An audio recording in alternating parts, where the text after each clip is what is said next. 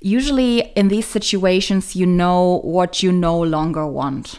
So, for example, you know you no longer want to work in a toxic environment. You know you no longer want to work in that job. You know you no longer want to work in a client facing role. But what is the alternative? So, what is it that you want? So, then you have this big horizon open up in front of you, and basically anything is possible. And that t- tends to be very overwhelming for many people which then very often leads to the second challenge what do I want? And how am I then translating it into what it means for my career?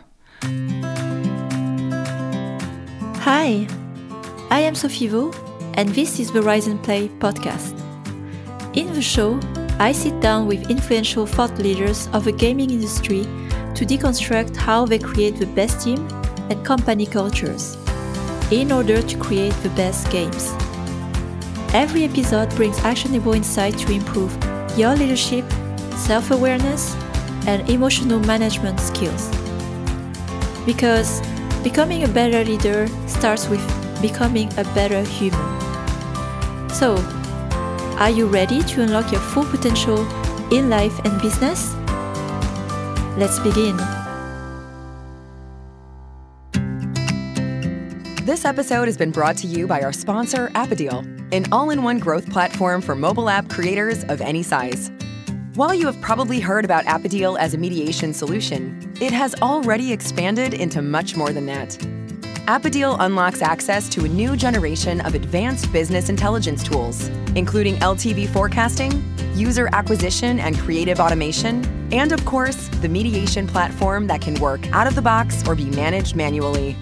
Being one of the very few independent platforms left in the market, Appodeal delivers unbiased solutions for mobile app creators to establish and scale their businesses rapidly.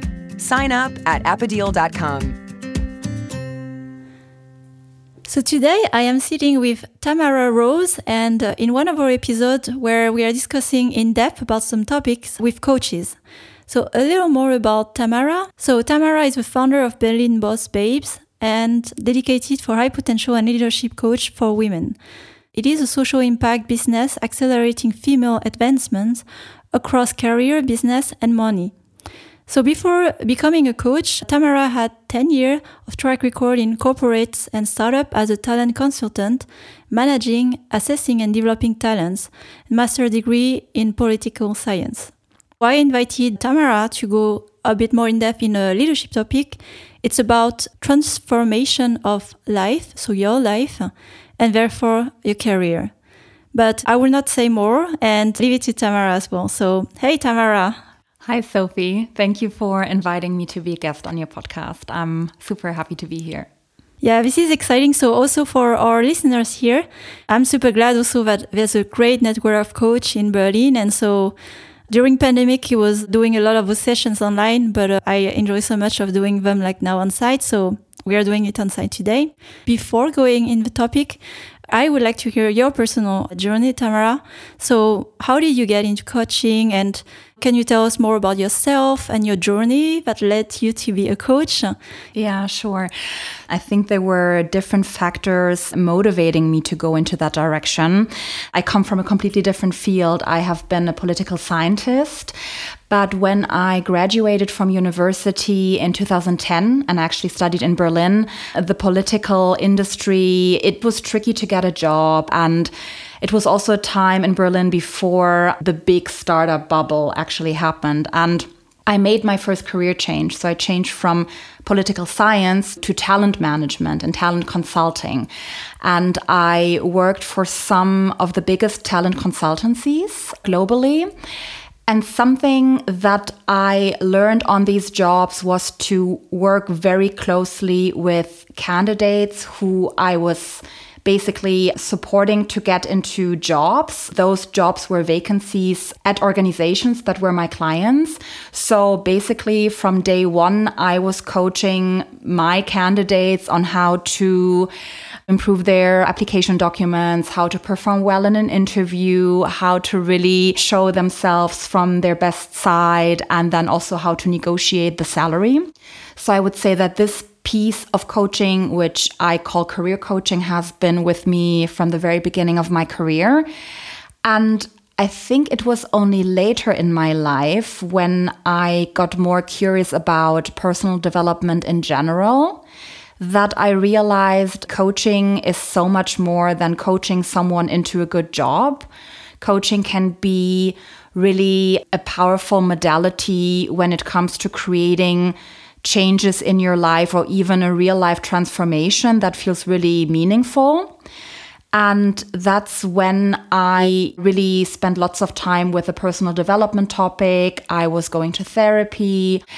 And I think that was the moment when I also knew I wanted to work with this modality deeper but also more holistically, because I think no matter what you want to change in your life, you need to look at your life as one big organism rather than just like little pieces of it. And then, of course, that experience was reassured by my experience with having been coached. And I actually had the opportunity to work with a few really great coaches where I was the client and where I could also experience firsthand that coaching is extremely, incredibly powerful.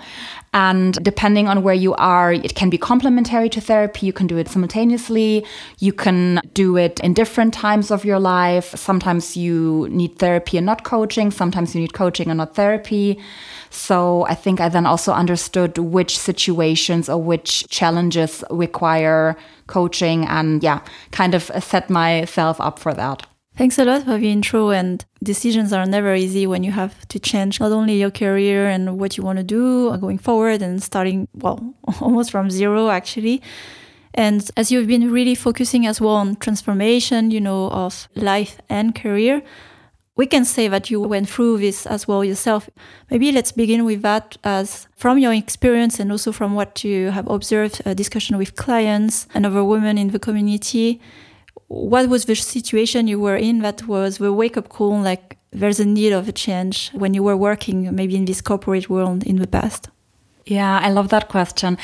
I feel very passionate about co creating transformations for my clients because, as you said, I have really gone through my own transformations. And I think earlier in my life, my transformations were a bit with me not necessarily being in the driver's seat. So, for example, the first career transformation that I went through, going from being a political scientist to being a headhunter and a talent consultant I just knew I needed to change something. I applied for different jobs. I got an offer. I took it. It worked out well. I was lucky.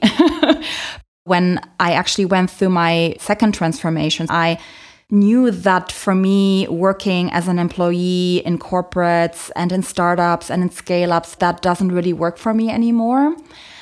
I wanted to be self employed, and I also had a vision for how my life would look like and how that would translate into opportunities business wise.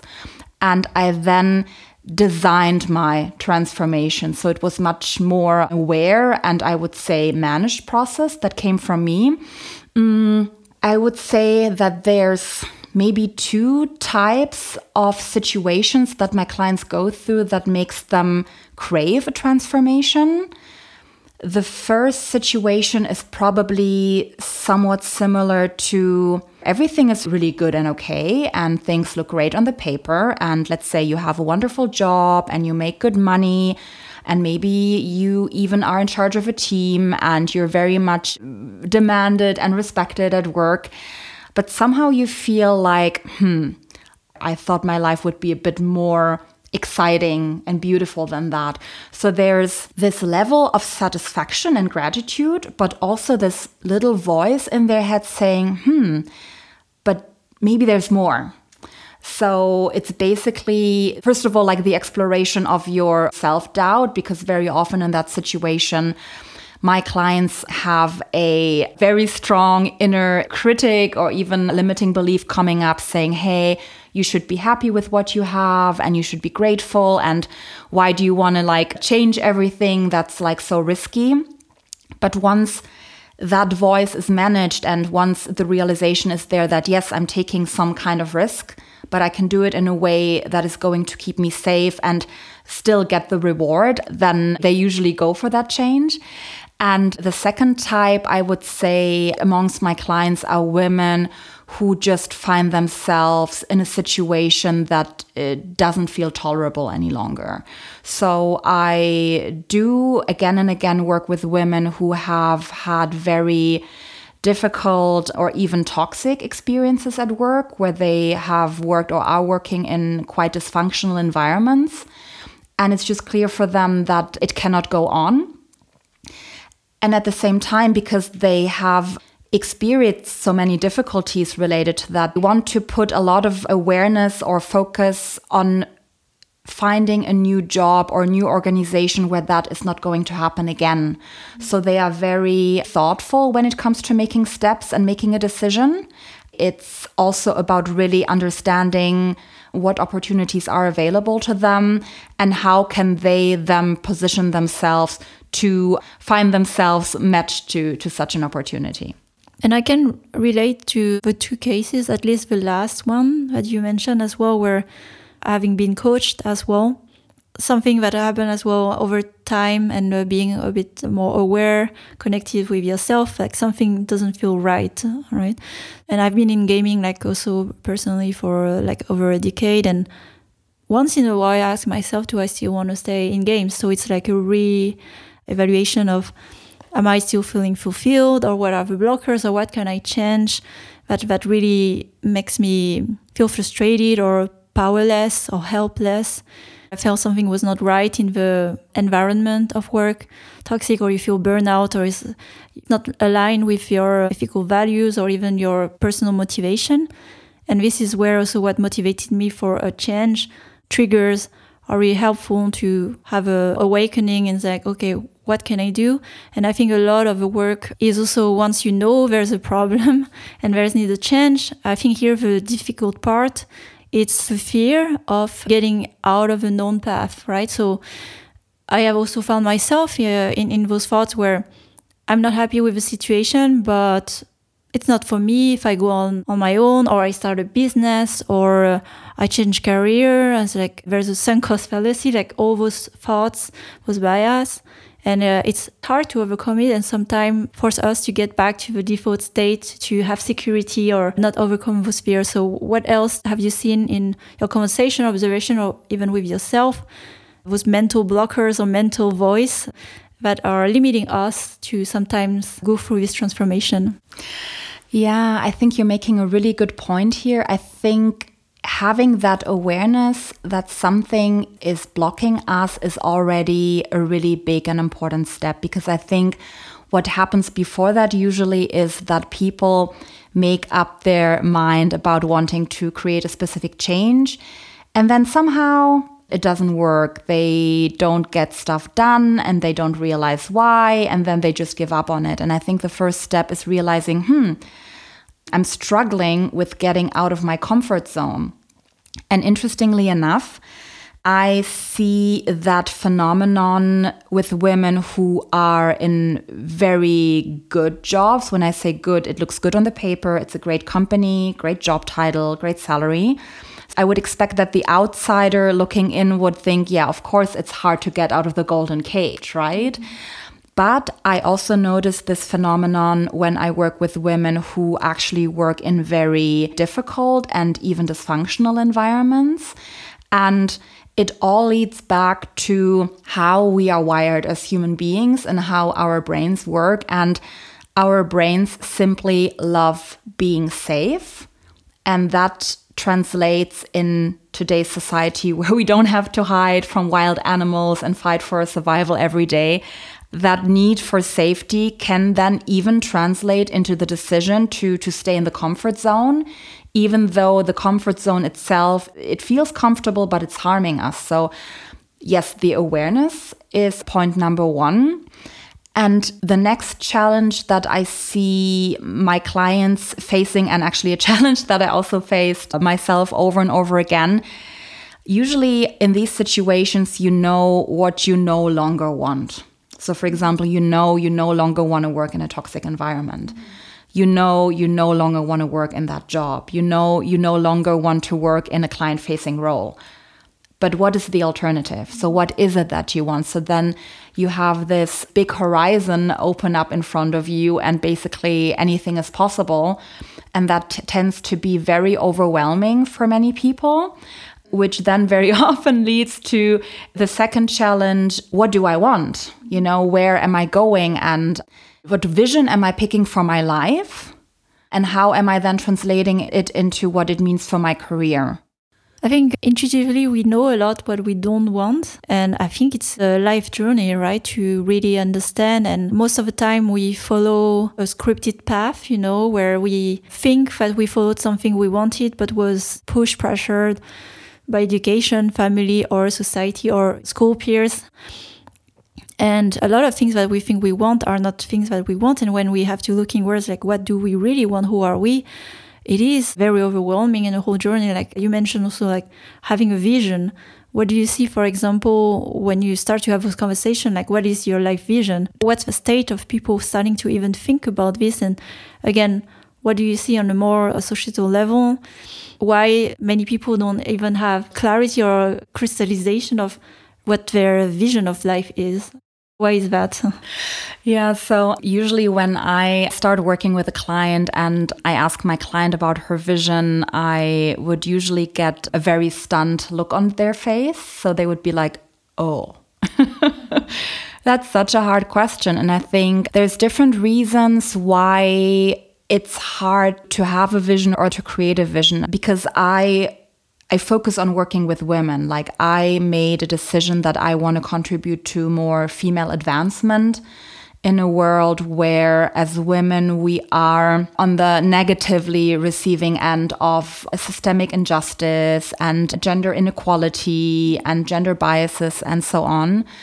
So the vision topic is so challenging because first of all, there are hardly any situations in our lives when we actually ask ourselves about our vision. We don't cover it in school. We don't cover it at university or when we do some other professional training. I think the only people covering vision as a topic are probably those going into entrepreneurship because they need to develop visions for their companies. But you might not ask yourself about a vision. And I think then a lot of factors have a big impact that you have just mentioned. So, for example, for me, it took me a really long time to even think about what my vision was because for my whole childhood, my mom was a very dominant figure in my in my upbringing, I would say. She's a very strong woman. She's very opinionated and she would always tell me what she wants from me. So if it were according to her, I would have probably become a lawyer or a medical doctor you know, I have a migration background. I was born in Germany, but my mom is from Poland. My dad is from the Philippines. He grew up in the US. So I was one of the few non German looking kids in kindergarten and at school. And she really wanted me to have this very traditional and very successful career. And success to her meant a very prestigious employer, an impressive job title, making lots of money, driving a company car, you know, all these things that a lot of people associate with success. And it it was only in my early 30s that I started to detach myself from my mom's influence. That was the process when I had also started going to therapy and when I understood that many of my life's choices were not entirely my choices, but I had been following a script that had been given to me by someone else and where I had to ask myself, okay, but what do I actually want? In the work with my clients, I usually try to identify if something comes up that you feel you should be doing, is that expectation really yours, or is it something that you inherited or borrowed from someone else? And then, as a next step, there's a few playful ways I would say to explore what your vision might be. One thing that I love to do is to talk uh, to people about what they wanted to do when they were children. Not because I'm thinking that they should now follow that career path, but very often the meaning beyond what they wanted to do as children that might have some kind of message. So, for example, when I was little, I was constantly fluctuating between wanting to be an animal doctor or a doctor for people. So I knew I really wanted to do good and help people and, you know, somehow make the world better. But I also remember that my parents were entrepreneurs and they had their own office where I would sometimes spend time and I would always go to their desks and pretend like I'm the boss and I'm like, take like pieces of paper and write something on them and put stamps on them and pretend that I'm like invoicing someone. And that made me also come to the conclusion that from an early age, I was keen on like, yes, being the boss, being in charge of my own business, having some sort of autonomy and independence. And this is, for example, an exercise that you don't have to be in coaching. You can just do with yourself and ask yourself, what did I want to do when I was little? And why did it appeal to me so much? And another thing that can give a lot of support is to ask yourself what kind of values you have and how you would like to contribute to these values being more present in the world. And that also can like pinpoint a certain direction on the horizon that you might want to follow. And I think the secret is to then start small. So if, let's say, I am in a point in my career today where I'm not really 100% fulfilled and I have a vision of a life that has certain values like sustainability or nature. It doesn't mean that I need to quit my startup job and move to the countryside and become a farmer. I think a lot of people think that this is how it works, that when you have a vision, it leads you to create these drastic changes. But what I do with my clients, I prototype. So, for example, when I have a client who really cares about environmental impact, social impact, who feels really conscious of the world we live in, I would start with looking at what she does right now. So, how can her role or her job connect her to that? By maybe working in an organization that is more aligned with that vision or by doing specific projects that are more aligned with that. And when you put yourself in that experience, what happens to you? Mm-hmm. Unfortunately, what sometimes happens, we tend to romanticize things and we come up with an idea for a career change because we think, oh, this new idea is going to be the dream come true and the end of all, all our sorrows. And very often, when we actually end up in that job, we realize, hmm, it's so much different when I'm in the job rather than when I was just imagining it. So that's why I really love to prototype with my clients because it allows them to take small steps and check in with themselves how do I feel in this new situation? Is it something where I want to wade into the water even more deeply? So you mentioned as well you have a script or education influenced by your background.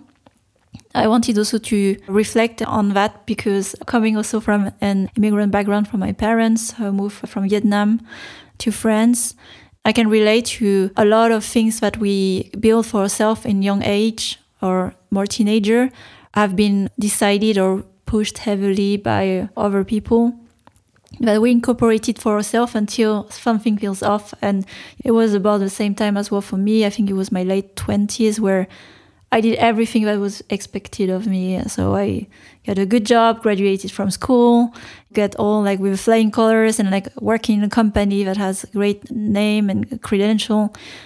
And also like choice of partner. And you feel just something is off. And also when you realize this, like I think all the steps that you mentioned. Something interesting also I would like to reflect on is going back to the childhood. I'd say playful, but as accurate, I would say point source to look at what you like because when we are kids, we are a bit in this pure state where we haven't been influenced, where we don't think about what others think, uh, we don't think about career status, you know, and we are not like molded yet by the world and the expectation of the world. So it's very sort of pure uh, passion, hobbies, and intention, and we lose that. I think in some way, like this inner child, as we develop to really actually get back to our origins, like what we really like genuinely as a kid. So I really like this exercise that you're doing with your clients to explore your inner child, like the playful part, the more inspired part.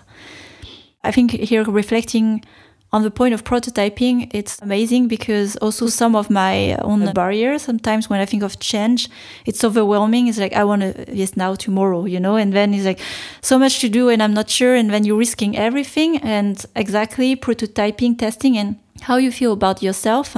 That's what I've been doing also a bit with a podcast, creating a platform of knowledge, investing And all of this was testing to see, do I want to do this full time, part time? How do I feel? Or it's just the image of it. So really understanding in the end through a process to learn about yourself. Well, it's hard to do it yourself, but at least contact a coach to do to both. And one thing I wanted to explore a bit further, why have you decided also to focus specifically on women? And what do you see are some patterns in women that you know are more specific than a broad coach?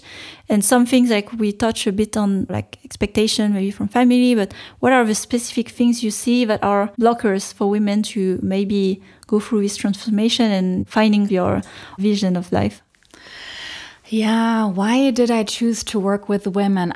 It's not like I thought about it and I just made the decision. I think it was a process and a few things influenced the outcome. I think, first of all, even though I had an upbringing that was not perfect and I've went through my own difficult experiences and traumas, I feel still privileged to have grown up in a family that really empowered me towards being a self sufficient woman.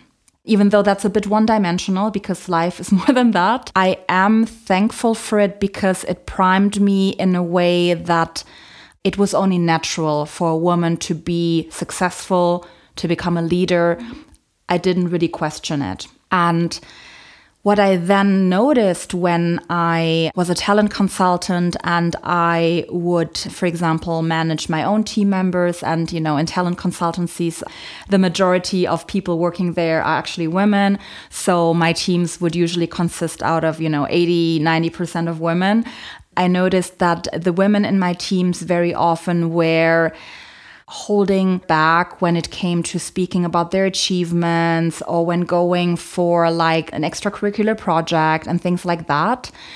And then I also noticed in the conversations and the interviews with candidates, which I had, that again, I would talk to male candidates and they were very confident and would, for example, have very high salary expectations, even though their CV maybe didn't check all the boxes. Mm-hmm.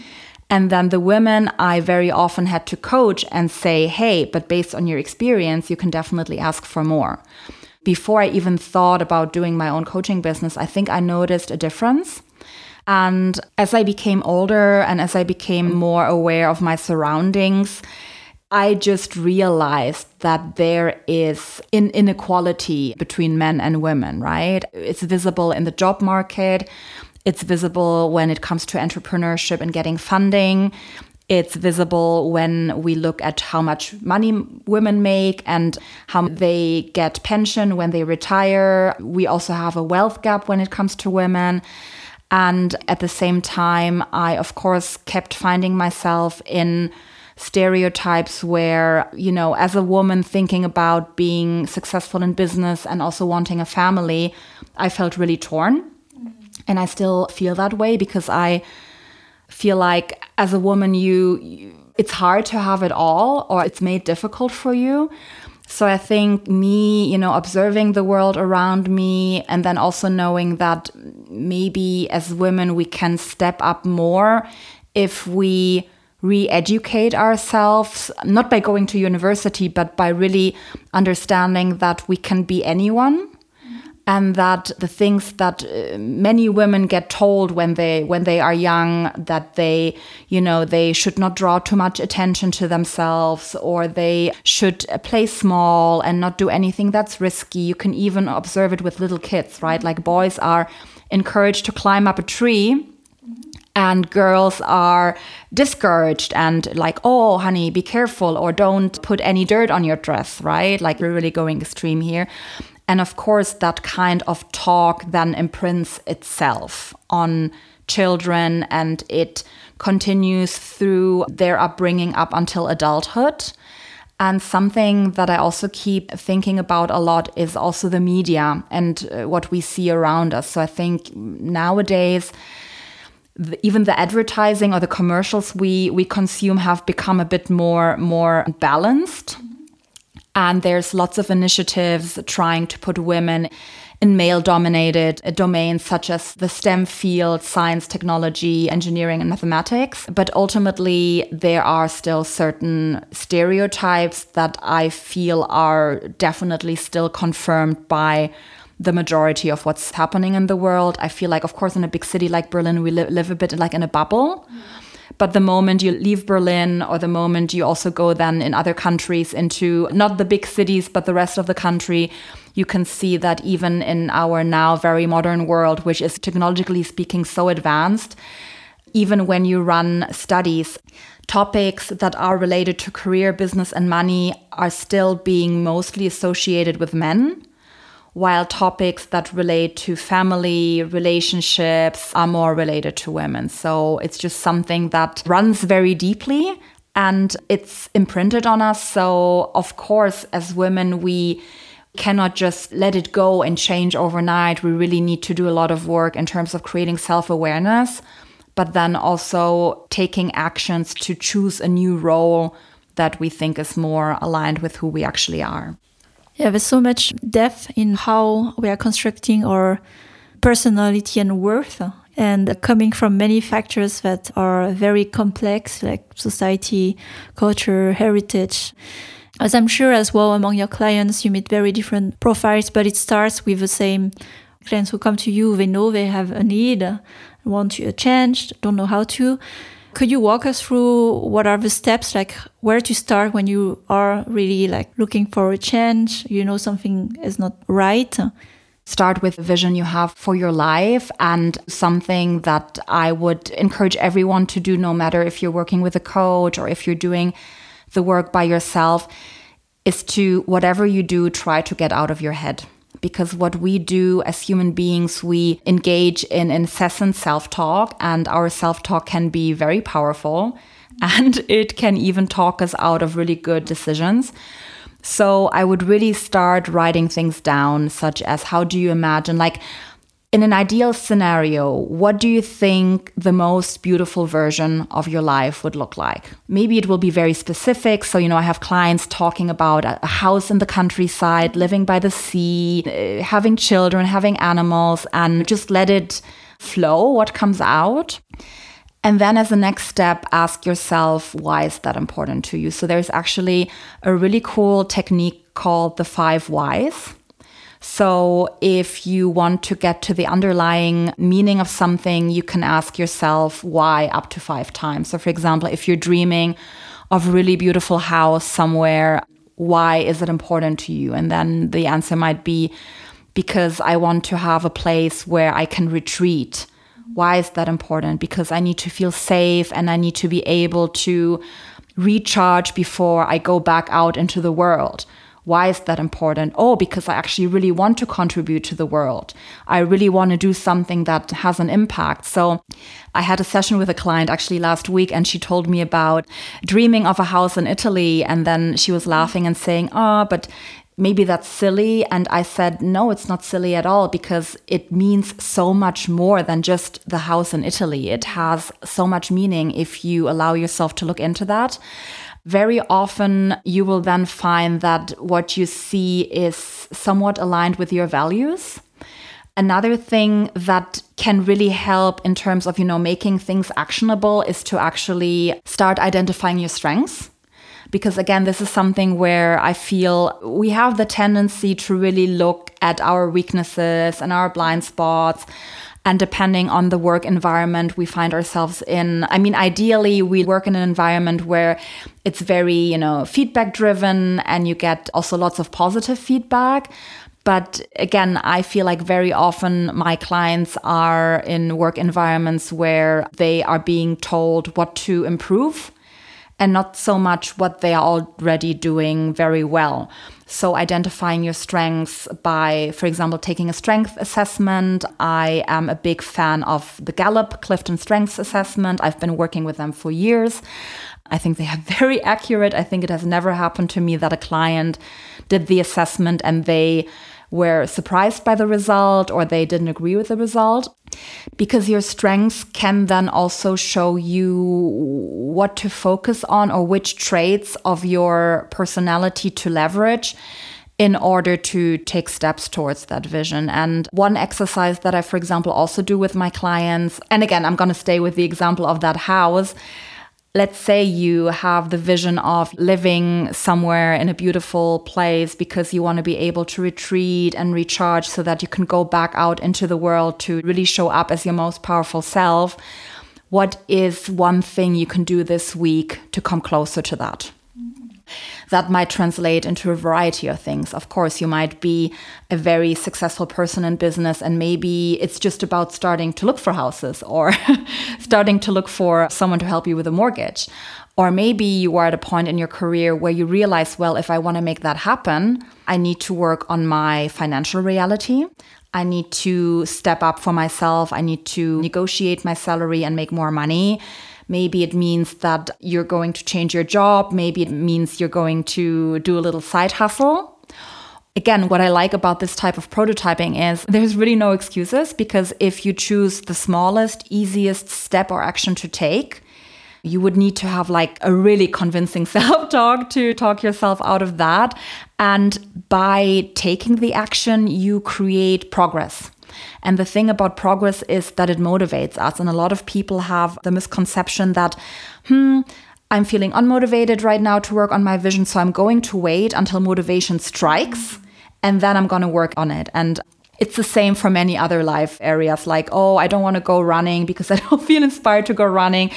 But the truth is, the moment you start doing something, so the moment you start, you put on your runners and you run for five minutes outside, you will feel the motivation coming. And when you sit down and you decide which thing are you going to do this week and then you do it you will also feel like oh i'm actually doing something. I'm coming closer to the life that i want to create for myself which is then going to motivate you to pick another thing next week. Or maybe you are so into it that you do two things that week right?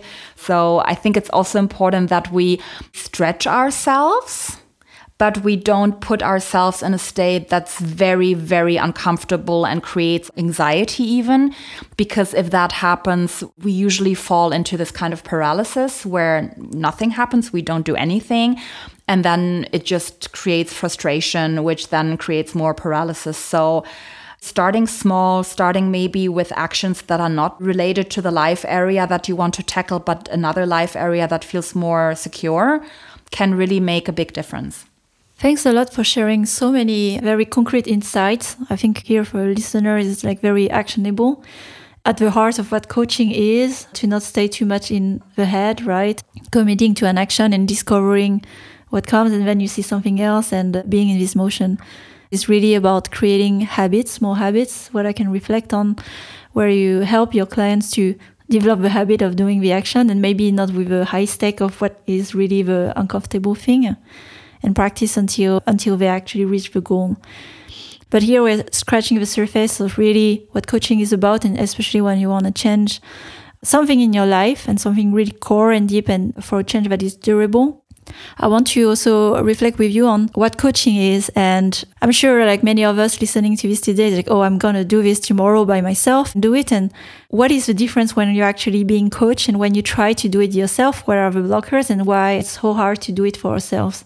Yeah, I think the biggest challenge when doing this work by ourselves is that we are mostly talking to ourselves in our head. That's why I mentioned earlier if you can start writing these things down in a journal or a worksheet, whatever works best for you, can help. But the thing about coaching is there's a few elements that I think make it really powerful the mere act of committing to coaching, to picking a coach, to signing up with them, to investing money, to investing time. You're making a commitment. Sometimes I take this example of when I was younger, I sometimes liked to do these juice detoxes where you would just drink juice for three or more days. And I had a juicer at home, so I could make all the juices by myself, but I never managed to really do it because I would always give up after one day. Because when I made the juices myself, it was like, yeah, whatever. But when I actually bought a juice detox set, which cost me an amount of money that was not only, you know, like a little amount, I felt really motivated to commit. So, the first step of really making a conscious choice that you feel you see it in your calendar, you see it in your bank account, and you also have experienced I'm making the choice, I'm now starting a new chapter. Then the fact that there's someone else who's not a friend and who is first of all looking up at you objectively they don't have any own agenda their goal is really only about helping you make your goals come true and you have their undivided attention and support. For example, a session with me is usually 60 minutes. So let's say for 60 minutes, when I work with my clients, I even support them in between sessions. So we have a system of being in touch with text messages, voice notes, and so on. So you have someone who is really then also committing to you and doing everything in their power to help you reach that goal. And very often, a coach is going to challenge your perception because our mindset, I would say, is very often our own biggest obstacle that we think we cannot do something or we believe we should not do it. And a coach can really challenge you to let go of that belief and to become more courageous and to dare trying things out because they also have you to come back to and to talk through it. I think accountability also plays a big role here even when you have a week where you feel really unmotivated to work through, uh, let's say, your homework that you agreed on with your coach, maybe even once only doing it because you don't want to show up to a session without having done it. And I also think the toolbox that the coach brings with them and that they can work through that toolbox with you. So, of course, you could also buy yourself a book or you could do it like an online course. But again, a lot of people struggle doing it by themselves. It's much easier to create progress in collaboration. And last but not least, something that I personally believe is one of the biggest success factors, maybe even the most important success factor, is if you have a really empathetic coach, someone who really is in that profession because they have followed their vocation, and you have a very good match between coach and coachee, you will start seeing yourself through the coach's eyes.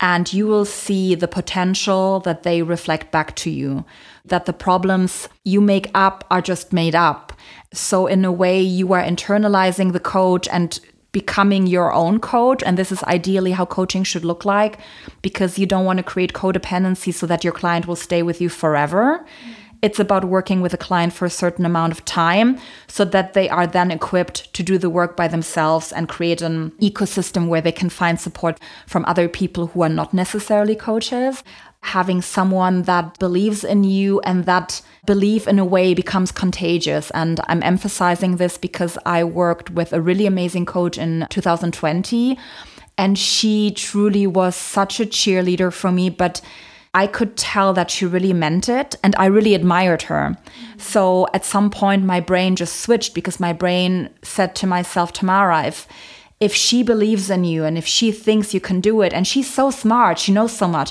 then she must be right. And you need to believe in yourself as well. And I think that's why I believe that this is such a powerful element. So I would say when choosing a coach, really ask yourself, how do I feel when I'm with this person? Do I feel more energized? But do I also feel peaceful and safe? Do I believe that that person really is committed to helping me make my goals and even my dreams and my vision come true? Yeah, thanks a lot for debunking as well, like really what I call the power of coaching. For people who haven't done coaching, it's really hard to know how it feels before you do it. I was also part of a, I would say, tough nuts to crack in the past when I thought also for a long time I can teach myself and so on. Same story with therapy. And I can confirm for the things you have mentioned, for a few points, having an undivided attention, someone listening where you're not interrupted and rushing is like, here I can slow down and really process some thoughts and talking them out actually unlocks new thoughts. So this is also the power of having someone really here to listen and also help you reflect on certain things where you cannot see yourself. Definitely a strong point I can relate to is like accountability where you are committing if it doesn't work out, can only blame yourself, right? So the coach is really here to support, but they won't do the work for you. You have to do the work, and this is a good test of commitment. Do you really want to do the work and get there, or you just dream and then, you know, accept the result that might not be so big. So, uh, well, we are reaching the end also, Tamara, for today, but really, really good insights. So much to take away about how big of a difference it is to get a coach and the relationship as well with a coach is really important. And I've learned also a few things really from you about this, this switch when you really develop further. And I'm grateful to have also a great coach and I really like the work with her. I really managed to elevate my thinking about many, many things. So I'm very grateful for that and for your presence today. For a listener, if they want to inquire further about your work, even talk to you, maybe work with you, where can they find you? Yes, so I'm currently revamping my website. So I would say that right now the best way to get in touch with me is probably LinkedIn by searching Tamara Rose Morales. You can drop me an email, tamara at berlinbossbabes.co. And if you're one of these people who love spending time on Instagram, I have a very active Instagram account at Berlin Boss Babes where I also share lots of client stories and behind the scenes and relations from my workshops and my events because I also do those regularly to bring people together, to bring women together more on a community level. Then I would say Instagram is a very active channel if you want to indulge. And thank you so much for having me. I really love talking about these things. And yeah, I hope also that listening to this, your listeners will get inspired to take charge and do something that they've been hesitating to do. But I think it's really worth going down that rabbit hole, and you'd be surprised to see what amazing things are possibly waiting for you. Very encouraging words and very inspiring. Thanks a lot, Tamara, for your time and your energy and passion. Thank you. Thanks for listening to this latest episode of the Rise and Play podcast. I am trying to grow a community of conscious leaders across the industry and beyond. So, if you want to join this movement, please share the podcast with other conscious leaders because we have so much more we can learn from each other. Also, please don't forget to follow the show so you don't miss out on future content. Every episode is packed with actionable insights that will help you improve your leadership skills now. And if you are interested in learning more on the topics that we discussed today, you can find more insights on riseandplay.io, and there you will also find my free masterclass on conscious leadership. So, have a great week, and until the next time,